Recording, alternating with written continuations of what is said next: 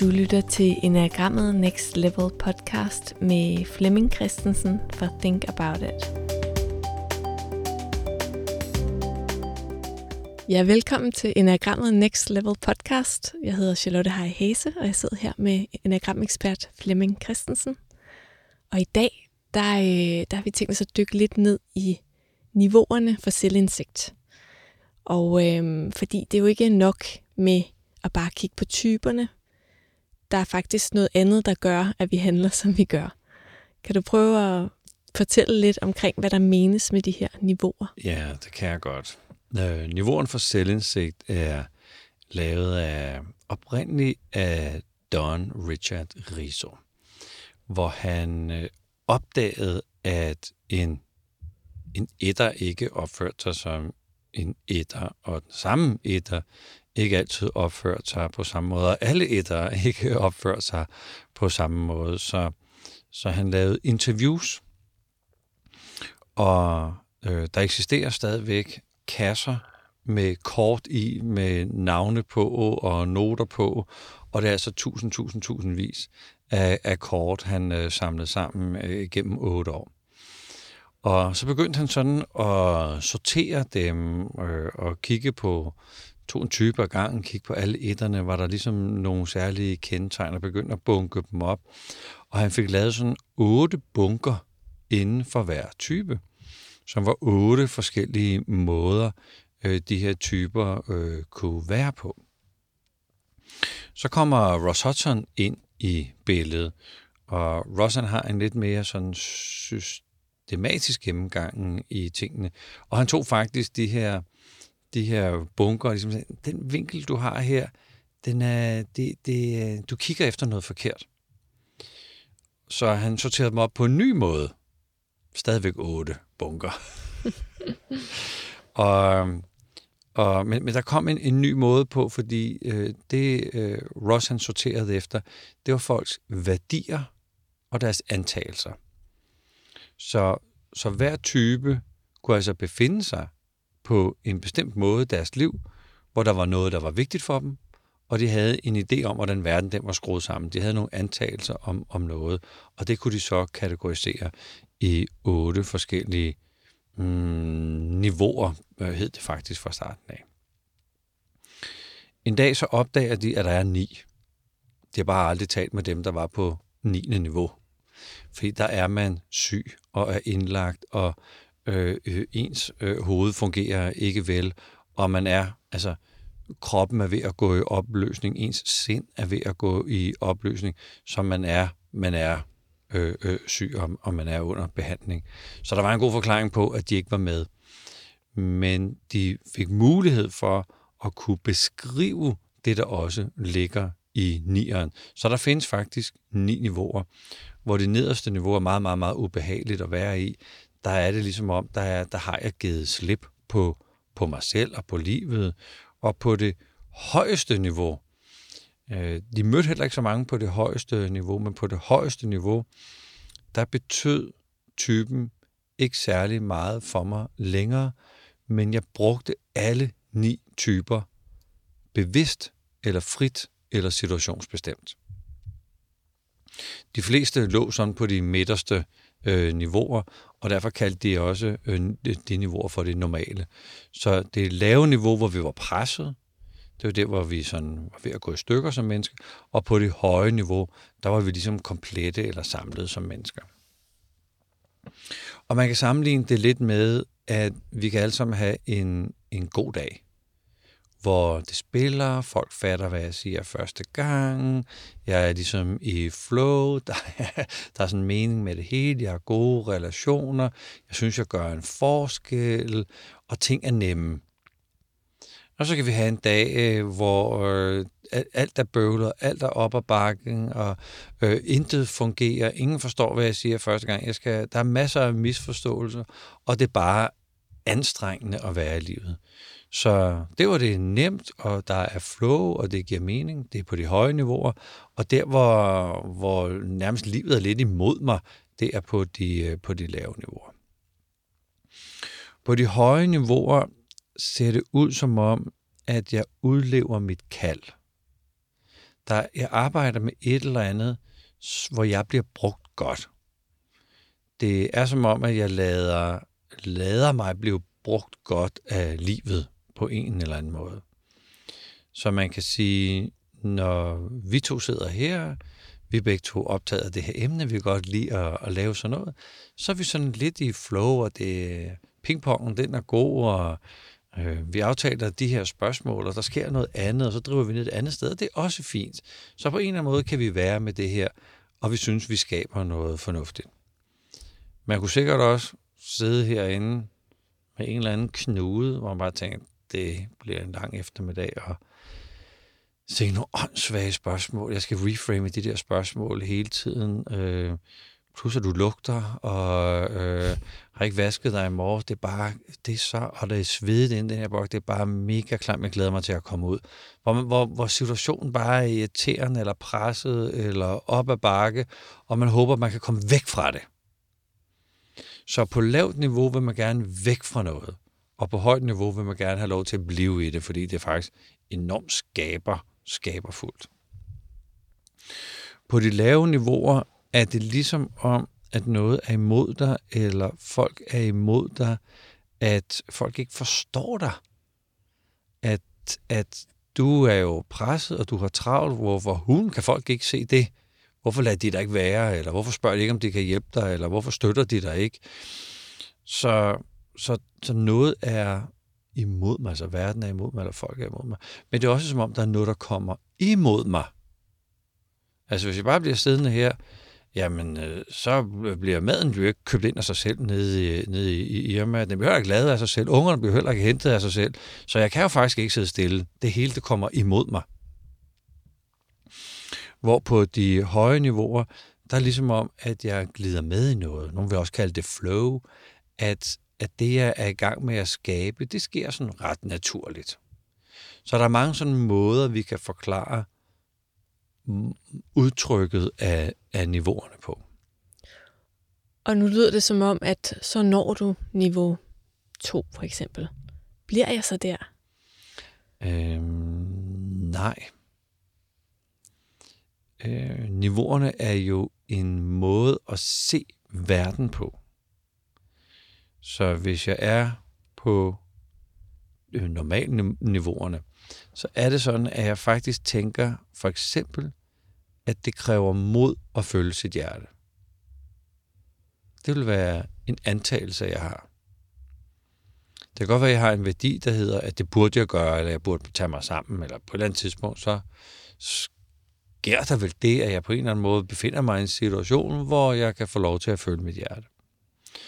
På de højere niveauer, der følger jeg mit hjerte og jeg bliver opfyldt af mod hver evig eneste dag. Så den måde, jeg, jeg anskuer mit liv på, er bare anderledes. Så hvis jeg er kommet op på de højere niveauer, så, så har jeg en fornemmelse af, at det hele nok skal gå. Og at hvis jeg kaster mig ud i noget, så skal det nok gå. Og så kan jeg blive presset, og så ryger man ned i niveau. Og så kan jeg have den der fornemmelse af, at jeg har ikke tid til det. Eller det er også åndssvagt. Og hvad er klokken nu? Og vi skal også nå at være færdige. Så lige pludselig, så kan, så kan bekymringen gribe mig. Så lige i det her nu, så er jeg måske nede på niveau 5. Hvor for 10 minutter siden var jeg på niveau 2. Men hvis jeg øver mig på at komme på niveau 2 igen, så vil det være nemmere for mig, hvis jeg opdager, at jeg er røget ned i niveau, og så komme tilbage igen. Så det er faktisk en muskel, man kan træne. Så hvis jeg opdager, ups, nu røg jeg ned, og så sidder jeg og bekymrer mig om noget, der overhovedet ikke nogen grund, er nogen grund til at bekymre mig om, så kan jeg hurtigt hive mig tilbage og komme tilbage til flowet. Så det er faktisk en erfaring, vi bygger op, som er det, jeg kan, kan trække noget mere på hvis jeg er på lavt niveau, at jeg er røget, ikke bare på normal niveau, men jeg er røget på normal eller, eller lavt niveau, så har jeg en grundtanke dernede, en grundantagelse om, at det kommer ikke til at gå godt. Så øh, nu har vi afvidet en del fra vores øh, program i dag, hvad vi vil tale om, fordi vi har bare kørt den sådan lidt spontant. Men dernede, der, der kan jeg altså ikke fravige drejebogen. Det, vi, har, vi har siddet og brugt oceaner har tid på at sidde og planlægge det her, så hvis vi fraviger den, så, så går det galt, eller øh, det bliver ikke lytteværdigt, eller det bliver rodet, eller næ, næ, næ, næ. så min indre kritiker vil bare stikke fuldstændig af. Så der bliver jeg nødt til at holde mig til det schema, eller den drejebog, jeg har lagt. Der findes også et begreb, der hedder Basic Trust. Basic Trust er et grundbegreb, som handler om troen på, at det nok skal gå. Og der er også ni niveauer af det. Og det følger niveauerne for selvindsigt. Så hvis jeg har lavt basic trust i livet, så svinger jeg også mere omkring de lavere niveauer af selvindsigt. Og basic trust betyder i bund og grund troen på, om det nok skal gå igen. Så på et lavt niveau, hvis nu du vil give mig feedback, og jeg er på et lavt niveau, så har jeg faktisk ikke tillid til, at du vil mig det godt. Så der kan også være en lille tendens til, at hvis jeg er meget på lavt niveau, at jeg bliver en smule forstokket. Det kan faktisk også komme til udtryk i en eller anden form for social arv eller intellektuel arv, at jeg sidder fast i, i den tankegang, som hører til der, hvor jeg er vokset op, eller den måde, som mine forældre eller, eller min familie tænker på, fordi jeg har en lav, sådan, lavt niveau for, at det nok skal gå, eller du vil mig det godt. Samtidig så kan man jo øh, møde børn, altså meget unge børn, sådan i 5, 6, 7 års alder, som bare er fuld af tillid og bare går ind i alle mennesker, og man kan nærmest se på deres øjne, de ikke kan blive større, fordi de skal bare have det hele med, og man tænker, hold, hvor er det skønt at se sådan et, et ung menneske, der bare går ind i alle mennesker med træsko på. Det kunne godt være, at det handlede om et højt niveau af basic trust, som det her barn har fået med meget, meget tidligt. Det vil også betyde, at jeg vil have en tendens til at svinge lidt på de højere niveauer. Så jeg vil gerne have din feedback. Det, det tager jeg nærmest som en kærlighedserklæring, at du gider gøre dig umage, og måske tage dig mod til at komme hen og give mig noget feedback. Så jeg er mere eksperimenterende på livet og prøver flere ting af. Den der basic trust etableres i vores første syv barnår. Og det ser ud som om, at vi arver den, det niveau af basic trust fra den af vores forældre, der har det laveste niveau af basic trust. Damn. Som på en måde, ikke? ja. Så, så der, er, der er den der sociale arv, der kan, der kan gå igen. Så hvis forældre, vores forældre ikke rigtig havde stor tillid til, at det nok skulle gå det hele, og vi vokser op i det, så tager vi lidt det med os og giver videre til vores egne børn. Men det kan vi jo bryde ved at arbejde med enagrammet.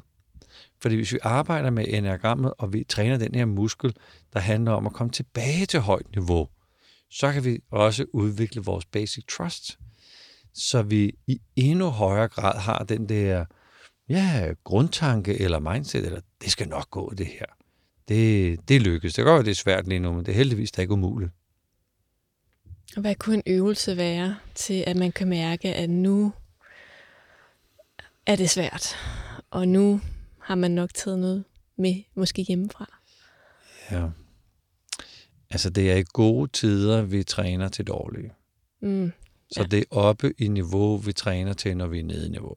Og det kan jeg godt forstå, fordi jeg har set så mange bøger om øh, stress, og jeg ved, at når man er stressramt, så kan man altså ikke læse den. Det er det. Det er det.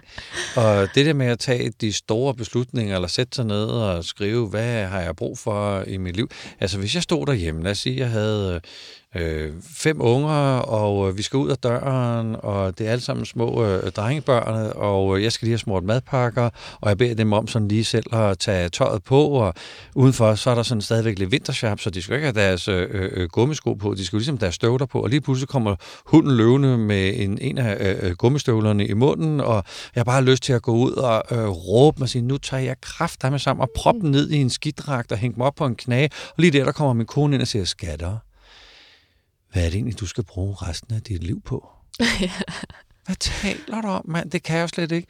Så når vi er nede i niveau, når vi er presset, og det hele bare kommer imod os, så kan vi ikke dyrke de der abstrakte tanker med, hvad skal jeg bruge mit liv på, og øh, kan vide, hvis du var lidt mere fleksibel nu, skal jeg da, hvordan så du så måden på situationen? Det er jeg ligeglad med nu, vi skal have ungerne ud af døren. Så vi bliver nødt til at komme hen i et niveau, hvor der ikke er pres, så jeg kan øve mig på det her. Og det sker jo meget ofte på kurser. Det sker jo ofte sådan, at jeg er tre dage på grundkurset, for eksempel i enagrammet, væk fra familien, væk fra hunden, væk fra de der øh, fem unger, der skal have støvler på om, om morgenen, hvor jeg kan være i mit eget selskab, hvor jeg træner det her med, åh, når man er på de højere niveauer, så er det altså den måde, jeg kan tænke, mm, så er jeg ved at træne min muskel. Og hver der i tre dage lægger sådan en, en, en slags hukommelse ind i os på, hey, det kan godt lade sig gøre. Og så kan man gå hjem og øve sig på det. Hvordan træner man musklen i, en, i et kursus øh, med, med folk, man ikke kender? Jeg ved også, at du anbefaler, at man ikke lige tager partneren med ikke, til samme kursus. Det, ja, så splitter vi dem i hvert fald ad og sætter dem i, i forskellige øh, undergrupper, hvor de skal sidde og øve sig. I bund og grund, når hvis vi lige tager det på, på kurset først. På kurset har vi jo brug for tillid og tryghed. Så på et tre-dages kursus går der hele første halve dag med at sætte folk sammen i seksmandsgrupper og bygge tillid og tryghed nede i seksmandsgrupperne. For ellers så vil man aldrig dele det her med nogen, og man vil aldrig øve sig. På et kursus, der hjælper vi folk med at sætte spejlet op foran den, så de selv kan se det, alle de andre i den her seksmandsgruppe kan se. Og vi starter sådan meget gelente med sådan at, at lave nogle øvelser, hvor folk sådan stille og roligt begynder at træne sig til, hmm, nu skal jeg begynde at se på mig selv. Og det er selvindsigten, der varmer op. Vi har ligesom fire steps. Step 1, det er selvindsigt. Step 2, det er selvaccept. Og det er jo ikke sikkert, man får ramt den på et kursus. Mm. Nogen gør, og nogen gør ikke.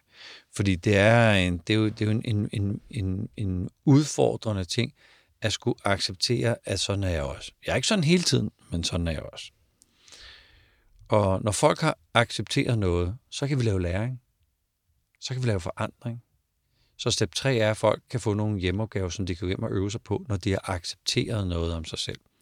Step 4, det er, når vi integrerer det, vi har lært i os og vores hverdag, så det ikke kun er på kursus, jeg kan det, men det er også derhjemme, og det med familien øh, og på arbejde. Så på, på sådan et, et tre-dages kan man altså godt nå og lave masser af og indsigt og inspiration, step 1, men vi kan også nå at berøre lidt øh, accepten. Så det er egentlig, hvad der sådan sker på kurserne. I bund og grund, hvis vi sådan rent generelt skal gå ind og sige, hvad er det, der skal til for at komme op i niveau, så det er nærvær. Og vi arbejder med nærvær på to forskellige måder, hvor den ene vil man kunne kalde traditionelt mindfulness, hvor jeg sidder og er opmærksom på, hvad er det, der sker med mig? Hvad er mine fornemmelser i kroppen? Hvad er mine følelser? Hvad er mine tanker? Så er jeg på en eller anden måde, og gerne sådan med, med krops, kropsholdning og vejrtrækning, og nogle meditationsteknikker, og måske nogle, nogle lydteknikker, lander i mig. Så hver gang jeg er på vej ned i niveau, bum, kan man lige slå noget mindfulness til, hmm, og lande i mig. Når folk er blevet gode til mindfulness, så inviterer vi folk til at få heartfulness ind i. Fordi mindfulness, det er jo min lille fest med mig selv. Men jeg kan jo sidde her og være super mindful, og måske endda lukke mine øjne og, og tune fuldstændig ud af vores relation. Øh, fordi så er jeg jo med enormt mindful med mig selv. Men, men heartfulnessen inde i mindfulnessen skaber den kvalitet, vi to ønsker at skabe mellem os. Og heartfulness består af fire forskellige ting. Den ene består i at træne empati. Den øh, anden består i at skabe øh, evnen til at være sammen med folk, når de har det svært. compassion hedder det på engelsk, men det er måske noget medlevelse eller, eller medlidelse, at vi kan lide sammen med folk, uden at skulle fikse dem. Den tredje hedder sympathetic joy, eller, eller evnen til at øh, glæde sig, når andre de er fuldstændig op og køre om noget. Vi kan glide lidt mere på det, frem for at tænke, øh, hvorfor er det nu sjovt? Altså, øh, er, det ikke bare sådan ret banalt, at øh, folk en gang imellem giver blomster til hinanden, og nu står du og ser, at det er en, der giver blomster til nogle andre. Er det ikke bare det? Hvorfor skal du helt, være helt op og køre det? Så nogle gange kan vi komme til at dæmpe folk. Men sympathetic joy handler egentlig om at, at glæde sig øh, sammen med andre.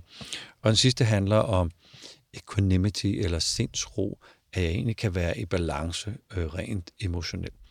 Og det findes der værktøjer, praksiser, meditationer. Så når vi hjælper folk med at træne mindfulnessen, og vi træner heartfulnessen, og vi lægger det ind, så vil alle typer stille og roligt bevæge sig op. Så det er det, er det generelle kunstgreb. Men så er der jo også det helt specifikke, type specifikke greb. Øh, det vil være rigtig nyttigt, hvis du lige observerede det, accepterede det og øvede dig på det. Så der kan vi give folk en hel masse hjemmeopgaver per type, hvis, hvis man er interesseret i det. Mm. Jeg kan huske første gang, jeg hørte om de her niveauer for selvindsigt, så tænkte jeg, jamen hvem, hvem dømmer, hvor Nå, man er godt. på niveau? Ja, præcis. Øh, ja. og og øh, tror, tror folk, der kender enagrammet, at de er på højere niveau end os andre? Ja, sådan er det jo.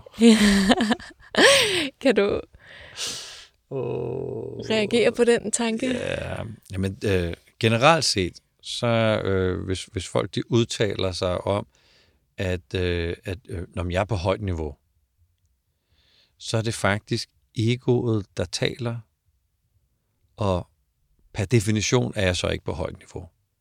Fordi der er det ikke egoet, der taler. Nej, man har brug for at fortælle for at fortælle, andre, hvor man er, er på, på stien. Niveau, ja. øh, generelt set, så tror folk, at de er på et højere niveau, end de er, så man skal altid trække to fra. Og husk på, Don Ross har beskrevet det her i detaljer. Hvordan ser det ud når, altså, i deres personality types? Jeg tror, der er 20 sider, som har skåret det her ud i tynde, tynde, tynde sider, sider og i, øhm, i uh, Wisdom of the Enneagram har de, har de detaljeret, altså, hele bogen er fyldt med beskrivelser af, hvordan ser det ud på det niveau, hvordan ser det ud på det niveau. Så det er helt specifikt beskrevet. Så man kan godt gå ind og sige til folk, hmm, du tror, du er på det, men hvis vi lige læser op på det, så tror vi faktisk, du hører til det. Så er der en anden finurlig ting. Jeg kalder dem jo niveauer for selvindsigt, og jeg synes, det er rigtig, rigtig rammende, fordi jeg skal jo kunne se mig selv. Så hvis nu jeg ikke kan se mig selv, hvilket niveau er jeg så på? Og hvem skal afgøre, om jeg kan se mig selv, eller du kan se mig? Så der er sådan et skønt dilemma derinde, som kun kan løses ved nysgerrighed. Så hvis jeg påstår, jeg er på niveau 3, det må jeg bare sige. Det er jeg virkelig. Og du siger til mig, ah, der, der er flere indikatorer på her, det er du så ikke. Lad os trække to fra, du er nok nede på 5. Nej, det tror jeg ikke. Jeg tror stadigvæk, jeg er 3. Det er cute, at du har lyst til at tale mig ned, men øh, det, øh, det er nok, der taler du nok mere om dig selv, end du taler om mig, eller hvad jeg nu har af forsvarsmekanismer herover. Det eneste, der kan redde mig, det er nysgerrigheden. Det eneste, der kan, der kan få mig ud af den, det er ved at undre mig og sige, hmm, nej, sig lige noget mere om det, eller hvad er det, du har fået øje på? Så, og det, og det er den eneste ting, der kan få os op i niveau fra sådan mellemniveau og op, det er nysgerrighed.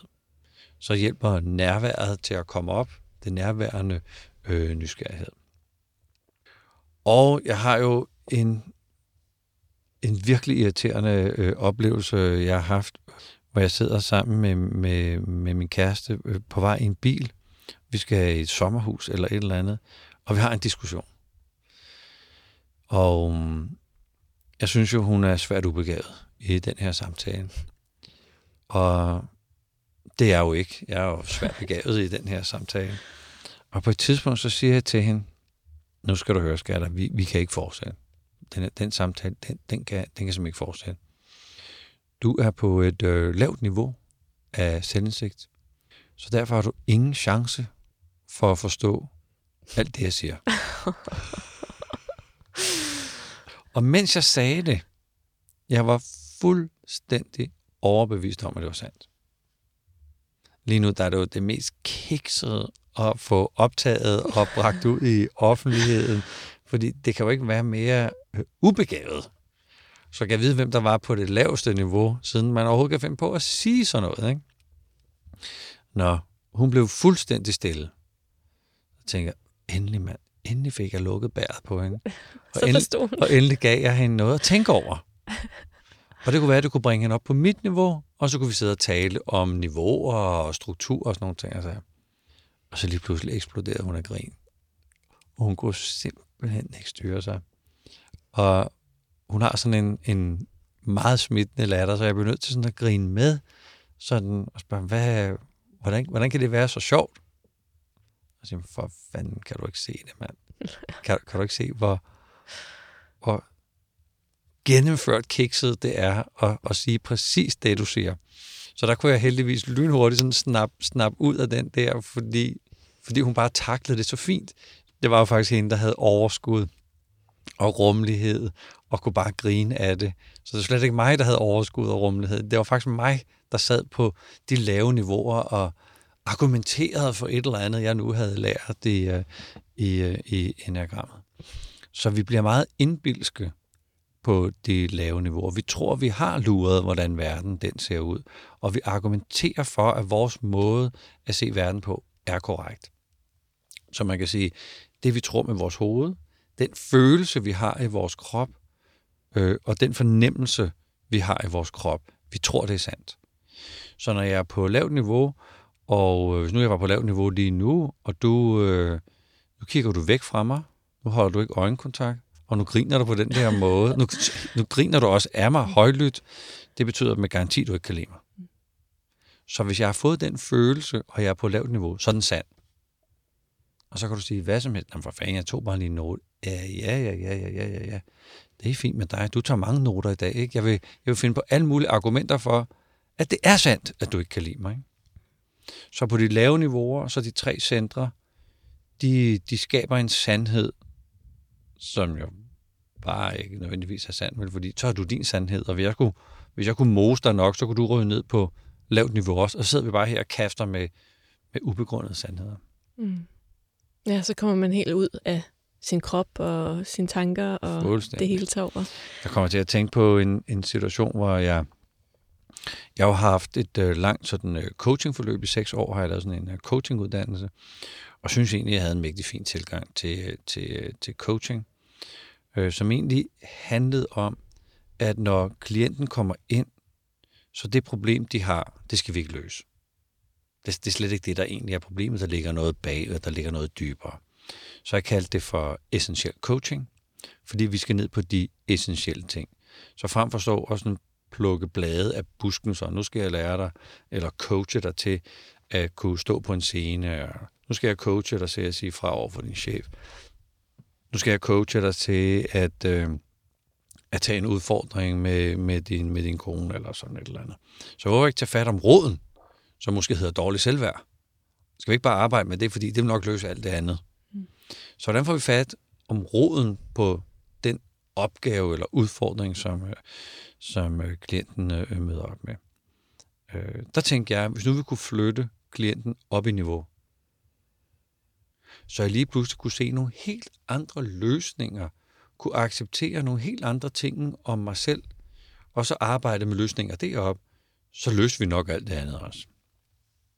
Der bliver jeg så inviteret til at holde, øh, holde foredrag hos en, øh, en meget anerkendt coaching coachingvirksomhed i Danmark, og jeg skulle være der en hel dag, og det glæder jeg mig rigtig, rigtig meget til.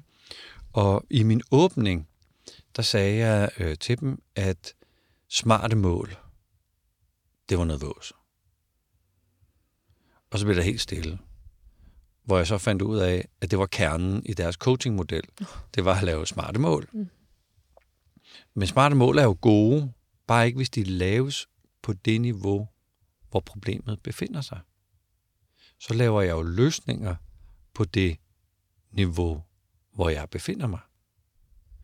Hvorimod, hvis vi lavede smarte mål på nogle højere niveauer, så vil jeg se verden med helt nye muligheder, være meget mere rummelig. Jeg vil tage nogle helt andre stik hjem.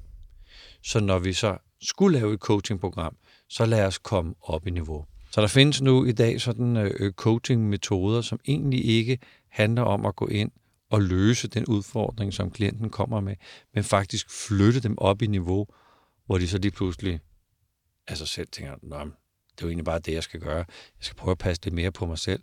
Så hvis jeg øver mig i at passe noget mere på mig selv, så kan jeg også sige fra over for min chef, eller jeg kan ligesom stå på, på en teaterstol og virke meget mere øh, øh selvsikker. Så løsningen lå et andet sted på, på de højere niveauer. Så. Så. så hvis man sidder og man tænker, at det her med, med niveauer for selvindsigt er interessant, øhm, så er det først og fremmest nysgerrighed, der er nøglen. Ja, det er noget med at undersøge mig selv i en presset situation, ja. og mig selv i en situation med flow.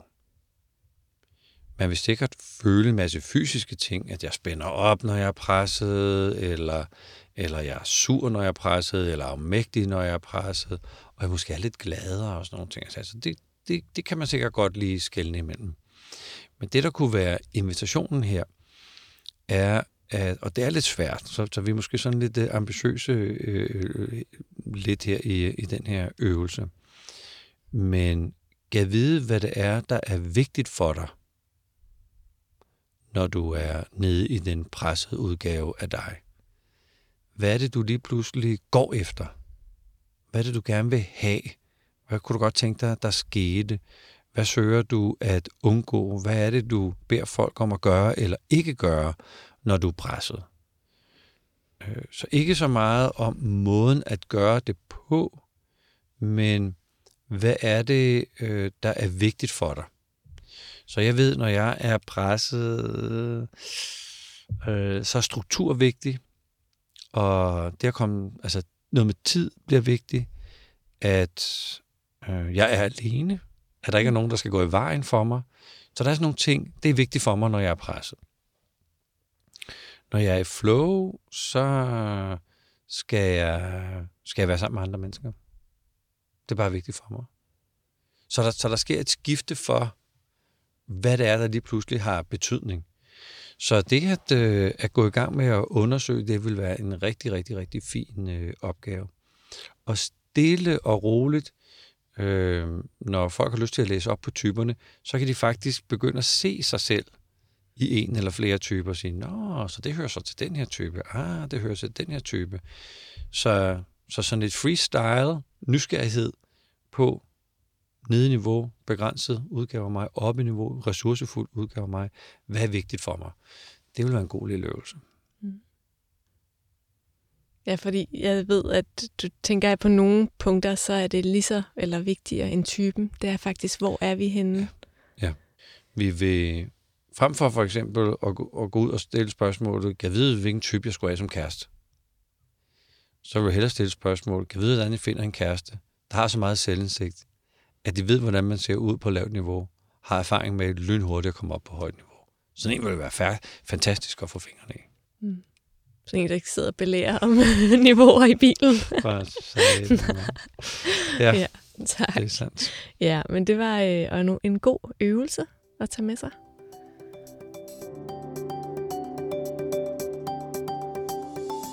Tak fordi du lyttede til den her episode om niveauerne for selvindsigt og basic trust. Fra næste episode begynder vi at gå igennem de forskellige typer. Og vil du vide mere om enagrammet, så gå ind på thinkaboutit.dk-kurser.